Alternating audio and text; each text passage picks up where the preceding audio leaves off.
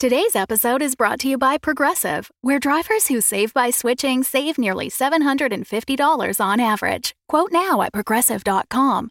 Progressive Casualty Insurance Company and Affiliates. National average 12 month savings of $744 by new customers surveyed who saved with Progressive between June 2022 and May 2023. Potential savings will vary.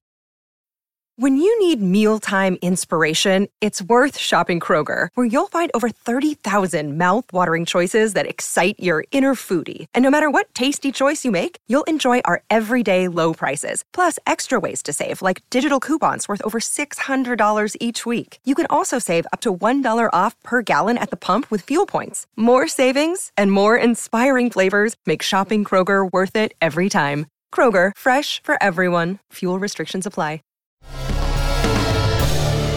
Welcome back, my kindred, to Blood and Syrup, a Vampire the Masquerade live play podcast. I am Sylvania Dracul, your host through this world of darkness. The entire coterie are at the crime scene and things have gotten intense. Evangeline and Costas visited Sister Kurt Homid at the night church to discuss their troubles, and Everett, still under the influence of his violent compulsion, confronted Evangeline for leaving the group. Meanwhile, Val and Doris teamed up to examine the bodies and determined that the murderer wasn't a vampire, they just wanted to seem like one. What will happen now that there is a new killer hunting in New Haven? Abandon hope, all ye who listen here. You are all inside Cherry, returning to the police station, having had the conversation that you needed to have. Right now, your working hypothesis provided by Doris, backed up by Val's findings, are that someone placed five bodies inside the freezers and is trying to make it look like vampires killed them.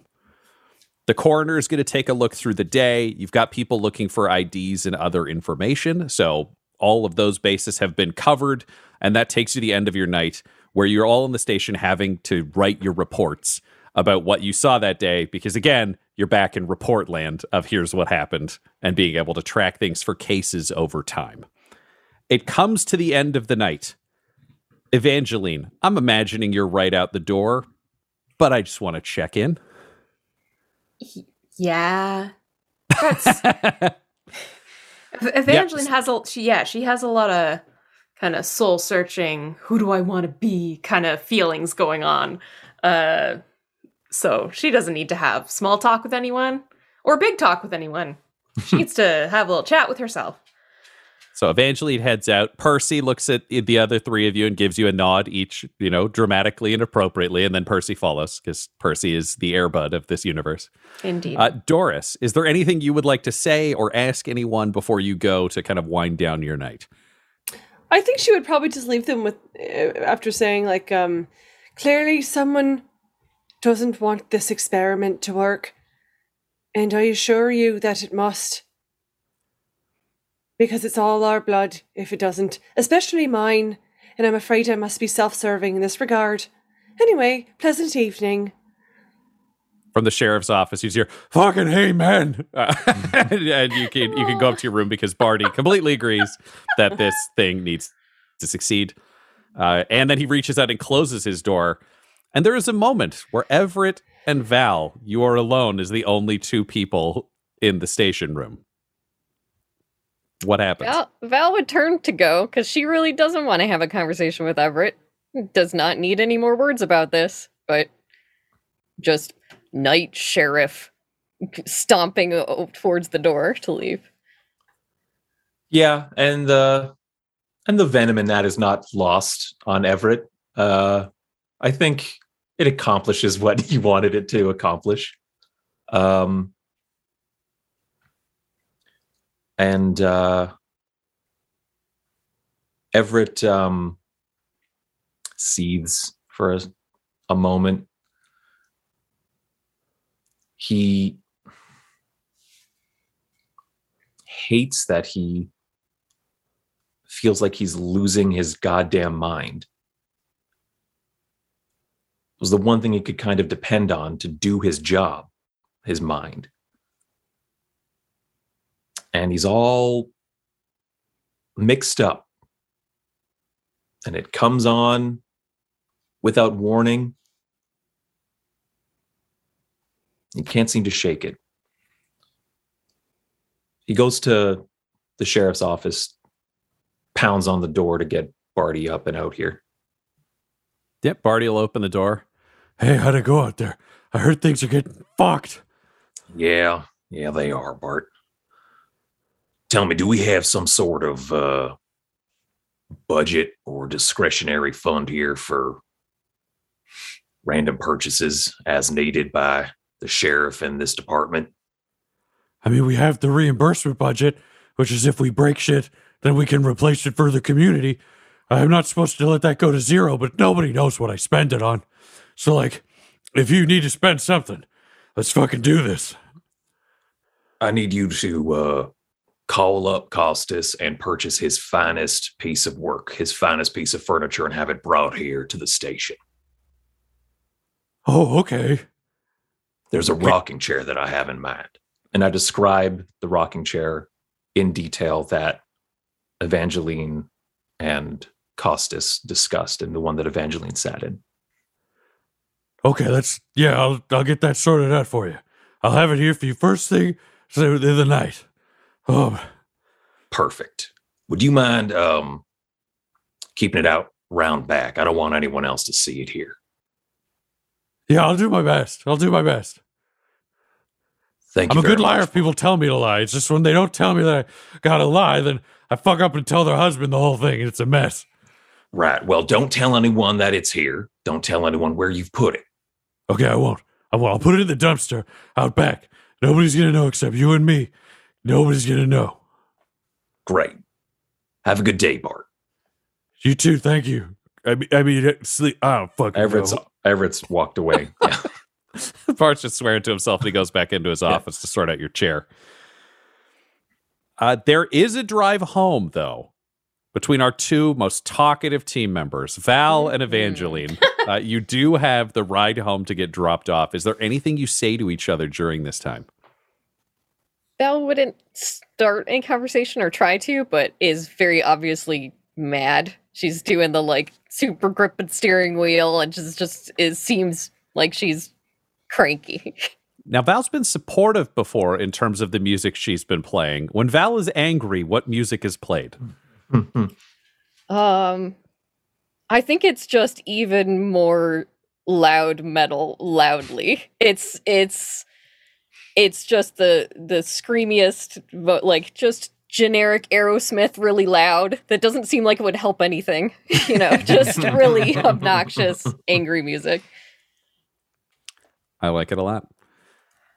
and uh over over the music uh evangeline kind of starts trying to talk um just says was was the sheriff weird today is it just Beth? me i had a day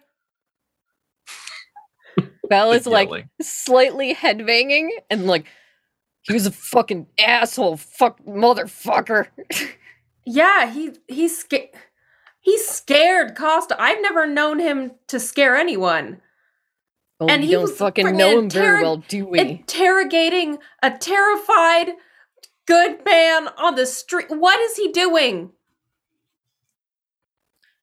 Guess we're seeing another side of Sheriff Fry that we didn't before. So what the fuck? I can't ever. hear you. And and Evangeline turns off or down the music. Val look at her and sigh and just. If this is the fucking sheriff we're stuck with, if this is how he's gonna be, I don't, I don't know what I'll, I don't know what I'll fucking do. I mean, we we have enough to deal with without having to like watch him have conversations with people and worry he's going to upset. I don't want to cause more problems here. In New Haven. Yeah, yeah, I I get it. Hopefully deals with whatever the fuck. Obviously, all of you fucking hated that basement. Everyone had a shit time, so Yeah. Wait, was he down there just- alone? He wanted to be for some fucking reason, and then he was mad about it. I don't fucking know. What? I don't, I just I just don't know where it came from. Yeah, me, me either. Eventually pull up- turns the music back up.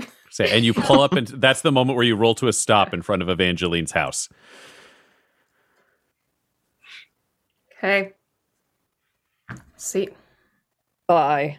Yeah. Evangeline gets out. Percy Val, you- follows. Val, you get to drive home. Teddy Mhm. gives you the finger driving past. This is Great. now your thing while he's avoiding. Evangeline and mad at you.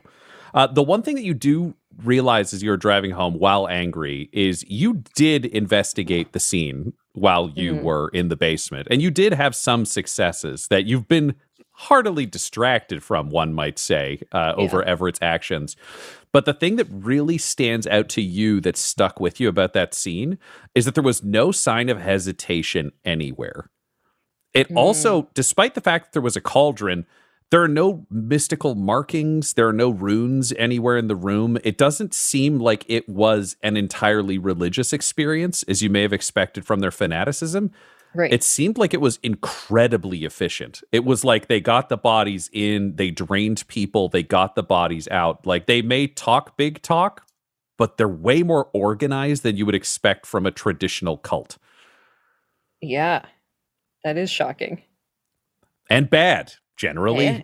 You don't want oh now the organized cult. That's not great either. So Mm, that's that's what you come away with realizing that at the end of the night. Doris, you return to your room and you get a little bit of time to prep your bloodstone. So you can Oh, start yes. creating those. Great. Uh, how it works is uh, you take a pebble of, of iron ore or a similar magnet uh, and blood in a silver bowl, uh, and then you drop it in and chant over it for about an hour. So I just wanted to know how does Doris handle a silver bowl? Does she have one already? What does it look like? oh, like what is probably. what is a Doris ritual? I would just love to be walked through Doris's version of blood magic. I feel like the magnets that she had, I feel like she has a collection of magnets, and they're all like the f- most fun, cute little fridge magnets that she's probably stolen from various places, like ducks and like flowers and things like that. And she just will slowly like pull the fri- like the magnet off of um off of its backing and she'll like lovingly put the the flower and the um the duck away um and then yeah I, They won't interfere if you want to stick to duck flower magnets. Those are welcome too. oh that's that's true but you might want it to be uh a little bit more uh That- Subtle. I, I appreciate it. yeah um i think she puts on like enya um when she's doing this. Um so there's the kind of like haunting like who can say where the road goes? Um and yeah no she has she has a silver bowl and probably a stash of blood from something. I don't know. The um or did she use her own blood? It's your own blood for this Oh, one. But you could stash your own blood. That's very possible with yourself. Oh yeah, she has a nice little like uh she's a nice little urn um that clearly once held someone's ashes. Uh and and instead she uses it to store her blood. Dare she- I ask, Or- whose ashes did it store once? Um I think it's stored um someone she uh went on like a couple dates with and decided she didn't want to date anymore so uh that was the end of that. I mean breakups are really awkward in the 18th century, I don't know. I like it. I also like that there is an occult quality where anyone else would have to keep their blood chilled, but inside this container, Doris's blood just stays. It's, It's fresh forever. Fine. And she like has a set of measuring cups that she uses um for this exact purpose. And she measures out the blood and she mixes it with the the magnet and yeah. beautiful. Absolutely beautiful. Chanting over the bowl for an hour. Mm-hmm. And then before you go to bed, I have to ask, do you just give yourself like a little blast of ska to keep the screams away? Or is it is it just Enya for the evening? I I think it's I think it's both. um Wait, does Enya have a ska album? Or is this two No, competing speaker it's two sets playing competing different songs? speaker sets because I think she really wants Enya to get the job done, but then every time she closes her eyes, she sees uh the like the freaking eyes and tongue or whatever it was that uh she's been sent, and so that isn't distract. That's too distracting, and so she puts on ska to try to like drown out even more because the more conflicting things yeah, it's probably like three or four different music coming at one point um, to try to get that image out of her brain so she can sleep. There might be some Backstreet Boys in there or something like that. I don't know. Gregorian chants. So we got yeah, Gregorian chants, Backstreet Boys, ska, and Enya are Yeah. all playing in your room, which explains why Troy is a little jittery the next night with that playing through the ceiling the full daytime. The cats are used to it. Yeah, yeah, daytime. That's why they all like to take shifts out of the office during the daytime, is they never know what's what's coming through the ceiling. The next night, when you all awake, uh, Doris, you get to do a little more blood chanting. Uh, Val and Evangeline, you just have your average mornings and then get to to drive in together. Everett, when you wake up, the co- the lid of your coffin in the basement comes off, and it's Bart saying, Okay, so I didn't put it in the dumpster, which is good because they would have checked the dumpster. But I have a locker where I have to hide all the stuff that, like, honestly, Val gets angry about. So I put it in there. So come with me and I'll show you.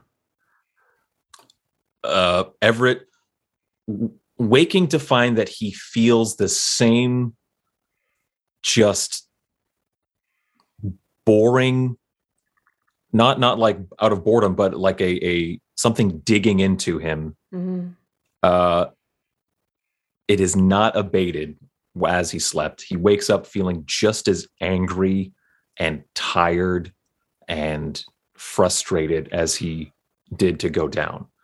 So he doesn't say anything to Bart, but he puts both hands up on the rim of the coffin, gets up and out, and follows him up.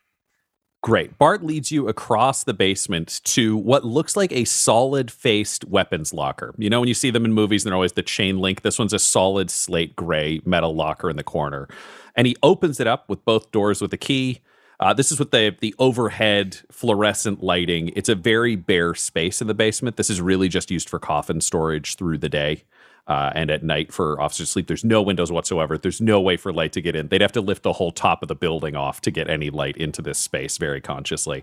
But there are two of these lockers, one of which he opens, uh, and inside it, you see the rocking chair. Seeing it in this better light, you realize how well crafted it truly is. This was something that would have taken weeks of laborious effort, scrimshawing in small details, uh, doing a lot of inlay. There is a golden bow wrapped around uh, the exterior of it, and there is a, a card on it in beautifully written calligraphy that says "A gift to my protector, uh, Evangeline," signed by Costas.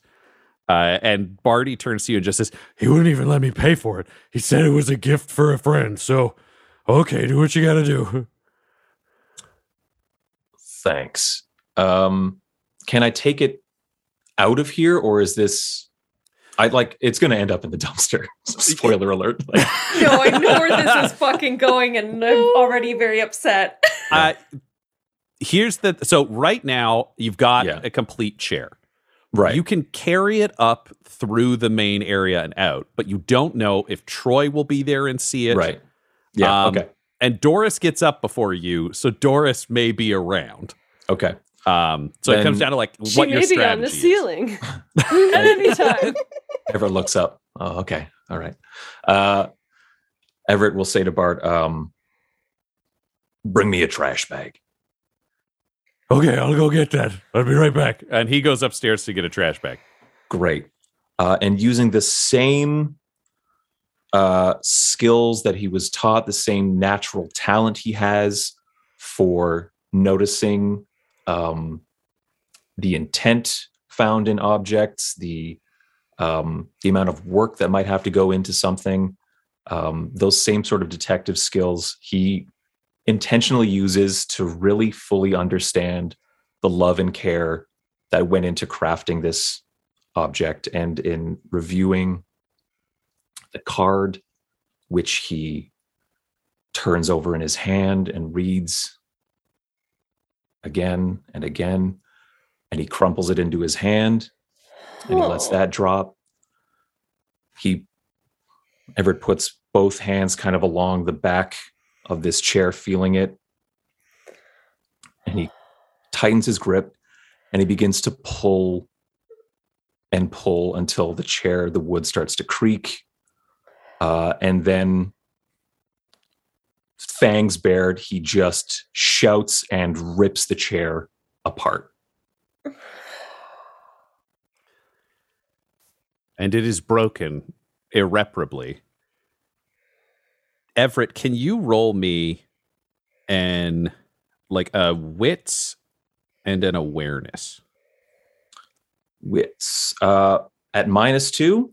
Uh, no, because you have no? broken the thing now, so you are cured of your dice pool problem. So Okay. you succeeded in that. I'm not affecting this. This is for something Okay. else that you may or may not notice. Okay. I, I wouldn't care either way. I just want you to were freed of your compulsion, uh, and you would have had enough bags of blood that you were back to your one hunger, which will be true for everybody. Again, we will Oh. Okay. flag um, if there's a new day where you don't have bags of blood, but otherwise you guys will always be juiced. Uh, you guys get additional rations compared to the average citizen because they expect you to use your powers in your pursuit of the law. Okay.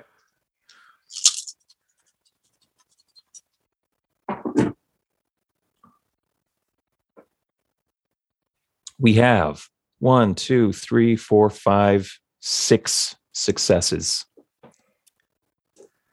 Alrighty, you finish tearing this chair apart and you feel your beast relax its grip on your heart.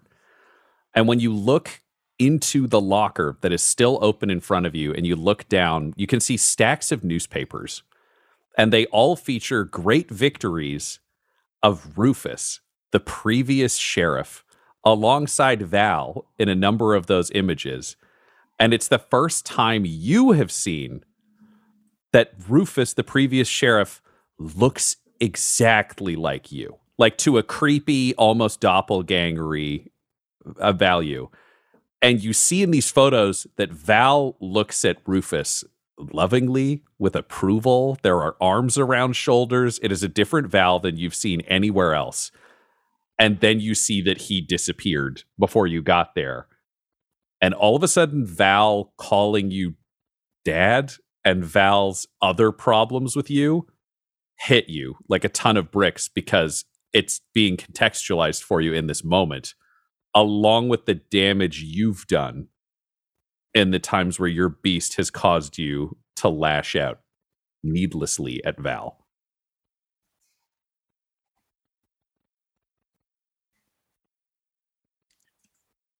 Fuck.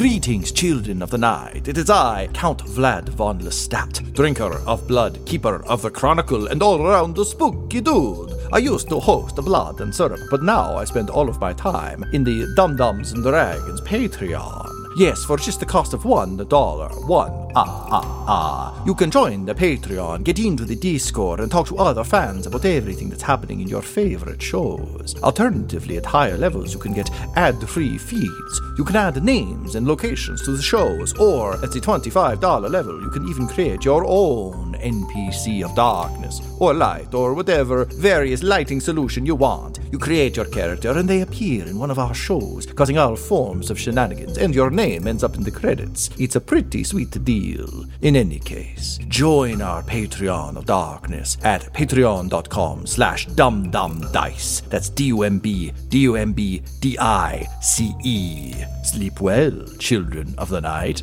Ah, ah, ah. Spooky.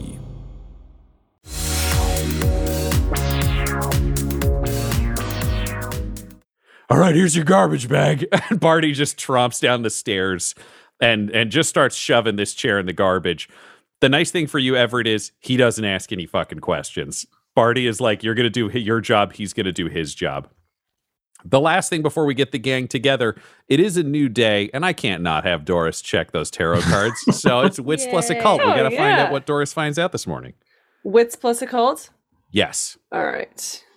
One, two. Ho. Six. Uh, that is three successes. Alrighty. You flip the card, and it is a, a world cast in shadow that is incredibly hard to see within. And you can actually see puppet hands over the top with the strings flowing down, controlling the shadows over whatever is being hidden behind them. But the card is inverted. So there is a certain amount of the opposite of this while also this occurring. You can't tell if its truth is going to be shown to you and a puppet master is being defeated or if a new shadow is being cast. It's just raising some confusing and interesting questions for you. Hmm. It does. Okay. Uh she she'll just like pick up the card and kind of like turn it upside down and then turn it right back side up and then turn it upside down. She does this like 20 times trying to like get a feeling for which way feels better. And then she can't figure it out, so she frustratedly just kind of sticks it under her hat um for later. Um and uh, she'll just kind of look at her her cats um, and just say, uh, "You're lucky. You're just children. You don't have to worry about this. Maybe I'll be reincarnated as you someday." wow. I agree. and then you get to go down. So everybody arrives in the office after the night before. Uh, there are reports freshly on your desks that you can flip through. Barty walks out and just says, All right, so I got a coroner here with the chilled bodies in the evidence locker so you can all check them out because I wasn't, you don't need to go across town to the hospital. I just want you to have what you need. So just, just go in there and we can flip through what you want and then she'll explain everything else. Thanks, Uh, Bart. And Evangeline, uh, yeah, it says, "Thanks, Bart. You're, I don't know if anyone's told you this, but like, really like grateful for the work you do." So Evangeline is just like Everett's been on a fucking tear, and she doesn't know what he said to Barty, and she wants to make sure that like he feels okay. Oh my God. That's like the nicest thing anyone's ever said to me. Oh my God. uh, and he's just in happy tears when he bursts into his office and just shuts the door behind him. And you just hear him be like, It means so much. And he's just having his own time. You feel like he's very underappreciated in his day. Humans are perplexing creatures. Mr. Fry, Yes, uh, Officer Barbara. are you feeling less wrathful today, sir? Yeah, as it turns out, I I am. I was hoping to uh, speak with the three of you before we move on to the case. Um, like to apologize for my behavior last night. It was unprofessional and uh, unacceptable. Uh, I don't even have a uh, completely rational explanation for why I did what I did. Um, I think I'm sick. I think uh, there's something wrong with me besides, you know, being a vampire. That's not a thing that's wrong with you, sir. Uh, it feels like it sometimes. Uh, I felt this way before, you know, when y'all pulled me off of that person that I was feeding on first night we met. Val in the van, when I had to pull you off of that Merc. I feel like I lose control sometimes. It's not who I am, something else kind of drives the bus. And last night, that's the longest I've felt out of control. I don't know if this makes sense to any of y'all. I don't know if this is a a thing that you've seen in others, but uh, I just wanted to put that out there that that's not who I am. That's uh, I don't know what it is, but I do apologize. You might have magical fingers in your brain, sir. Oh yeah. Oh well. Uh, guess uh, we'll have to look into that. I, I, can look into your brain. Well, can I keep my hat on? Like, you know, I would never dream of removing someone from their hat. That's impolite. right, right. So, sorry, I don't want to get into the particulars of that solution just now. Um, you know, we got we got work to do, and I'm keen to do it. Uh, I'm feeling feeling in my right mind right now, and I'd like to make the most of it. Sheriff Fry, are you getting enough rations? Tends to be, it feels that way when Kindred is hungry. Yeah. Yeah, but the damnedest thing was last night I was I was well and truly fed. I was uh I had had my fill. There is a lot of evil in that basement. Who knows which evil Yeah. fingers tickle in your brain? Yeah, the Can- smell of it.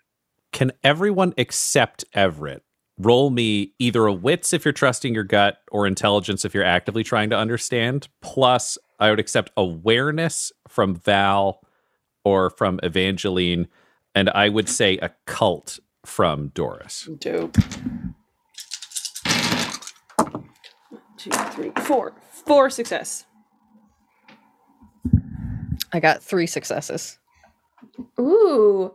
Uh I got a messy successy. Oh shit. Fuck yeah. I had to look at that for a second. Yeah, no, that's what it is. Which means five total successes. All righty.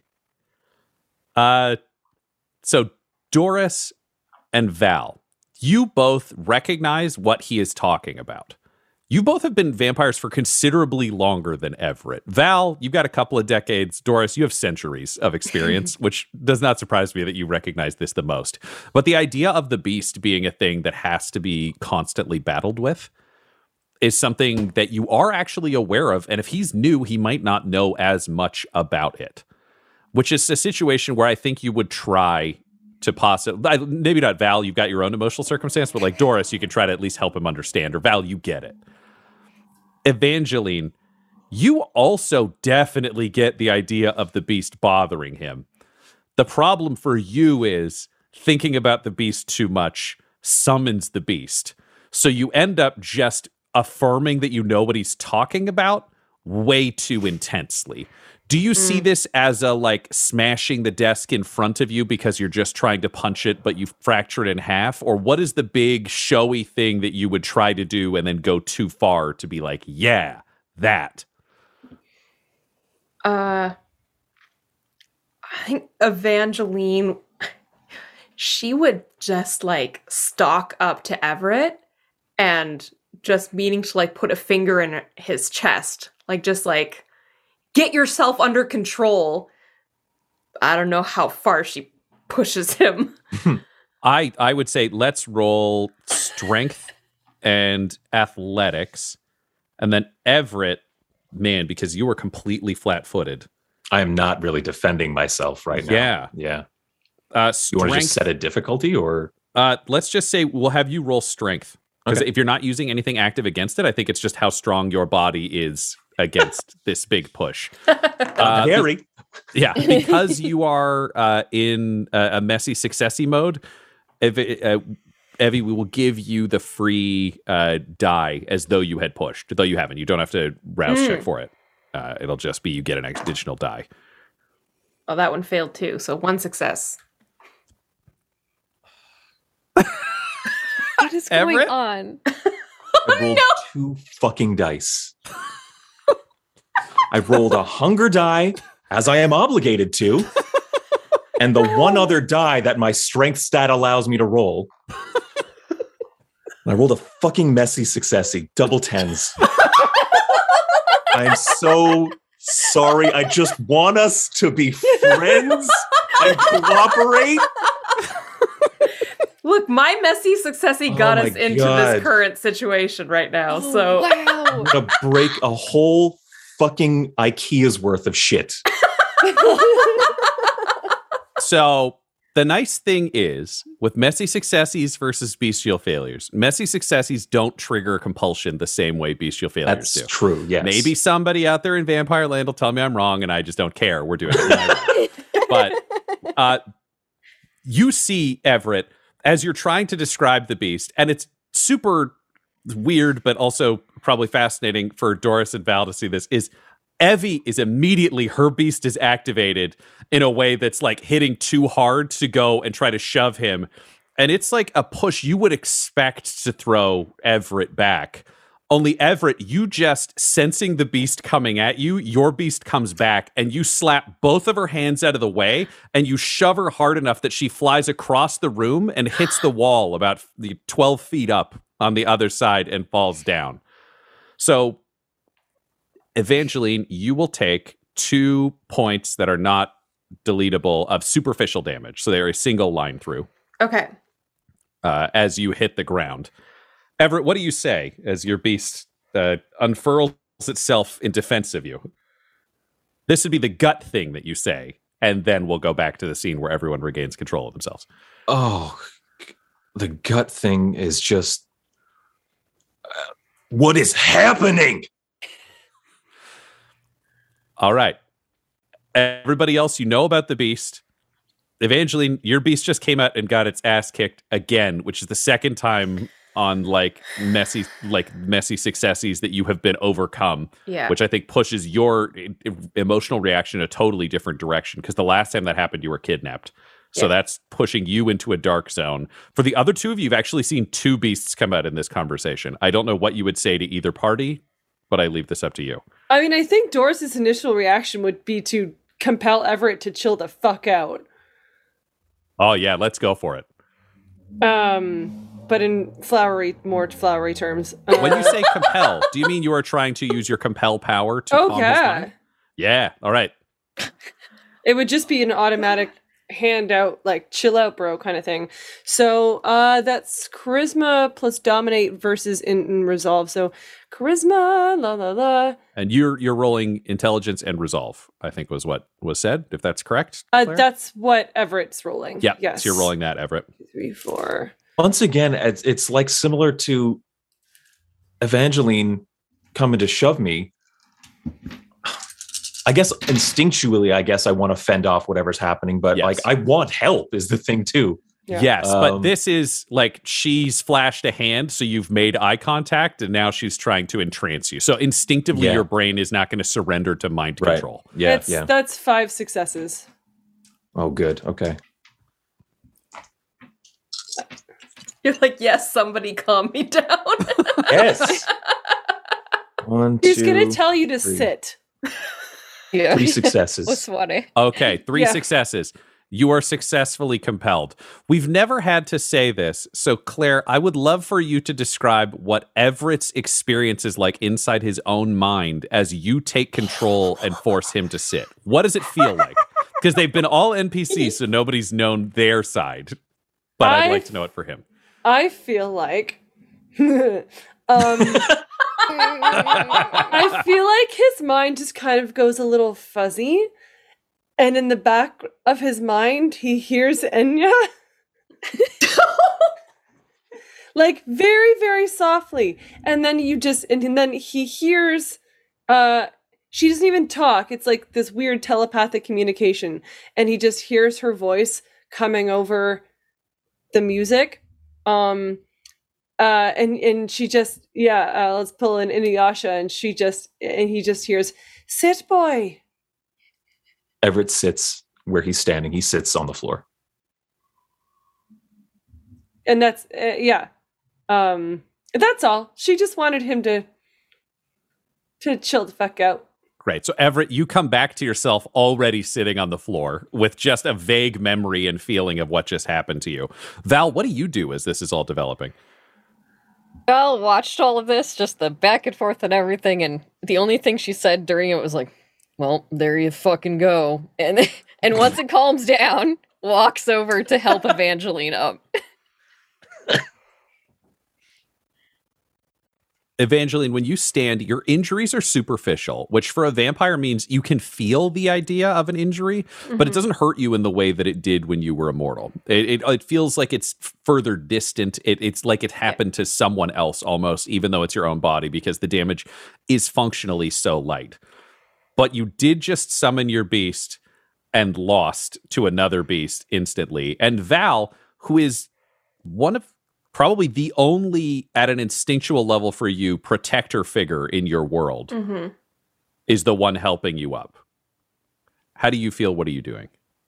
Uh, Evangeline's she's kind of in shock by this. Like, it all happened so fast, and she just found herself like, you know, she in her mind she was being strong, and then to get that reaction back, uh, it, really, really shocked her. Um, and she's immediately going to go into like, she's pissed at Everett so it's like I think you know like she just looks at Val after their conversation last night and everything, and just as Val's helping her up, Evangeline's just like, like, who, like, who the fuck are, is he kidding? Like, what is this?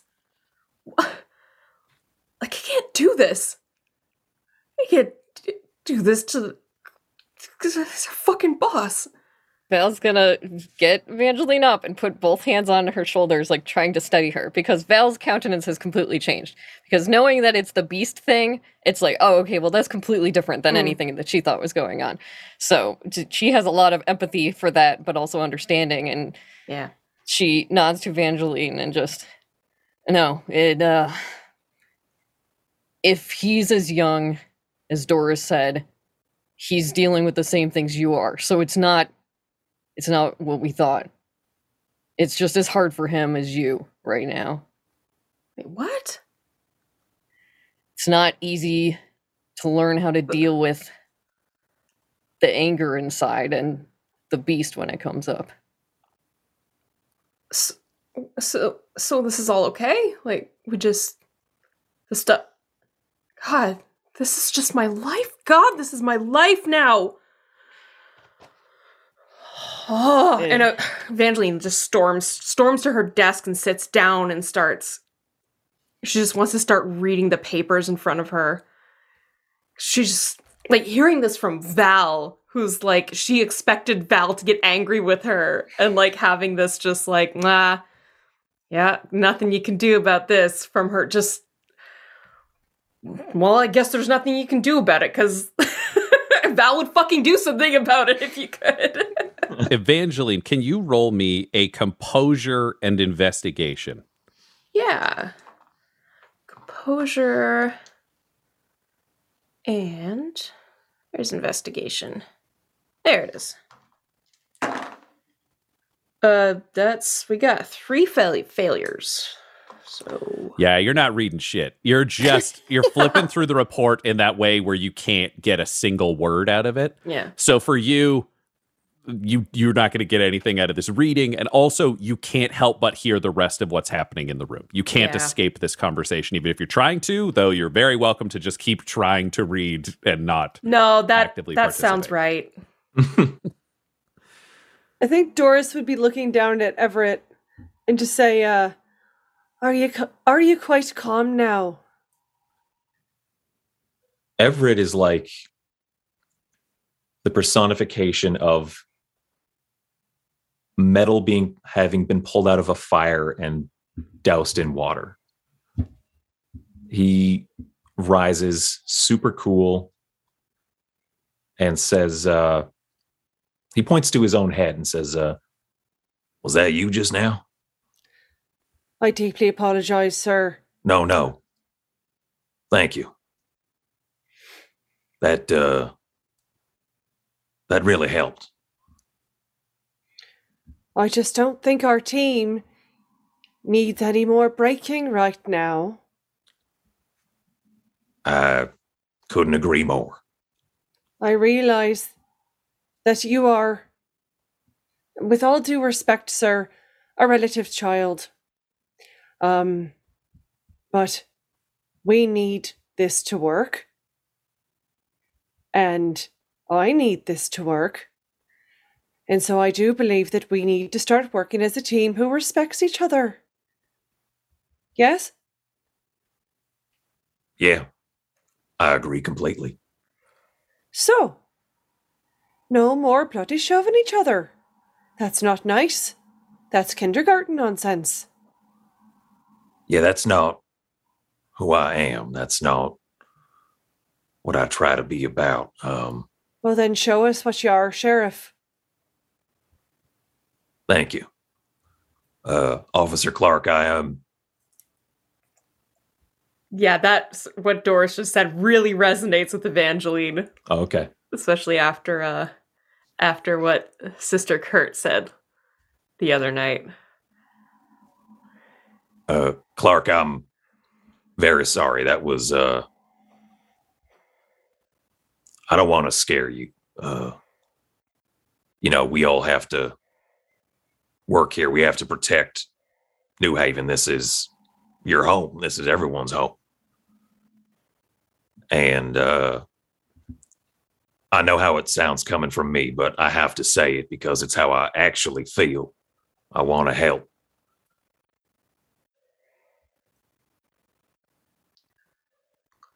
Okay. Okay. Uh Doris Just for the sake of visual, are you looking up while you say this, or are you still in Uh, your paperwork? I um I say oh so I I'm looking down and I say okay. And I turn around in my chair and just look at look up at Doris and say Can can we count on you to like keep us in check when things get out of hand? I I mean look, I don't want to I don't want to hit anyone. I don't want to be violent. I don't want anyone to do that to me, especially not someone I work with. But it's sometimes I I don't know what to do, and I just it just happens. I'm not I'm not a babysitter, Evangeline Clark. However, it's a good thing for you that I like playing in brains. Oh, okay.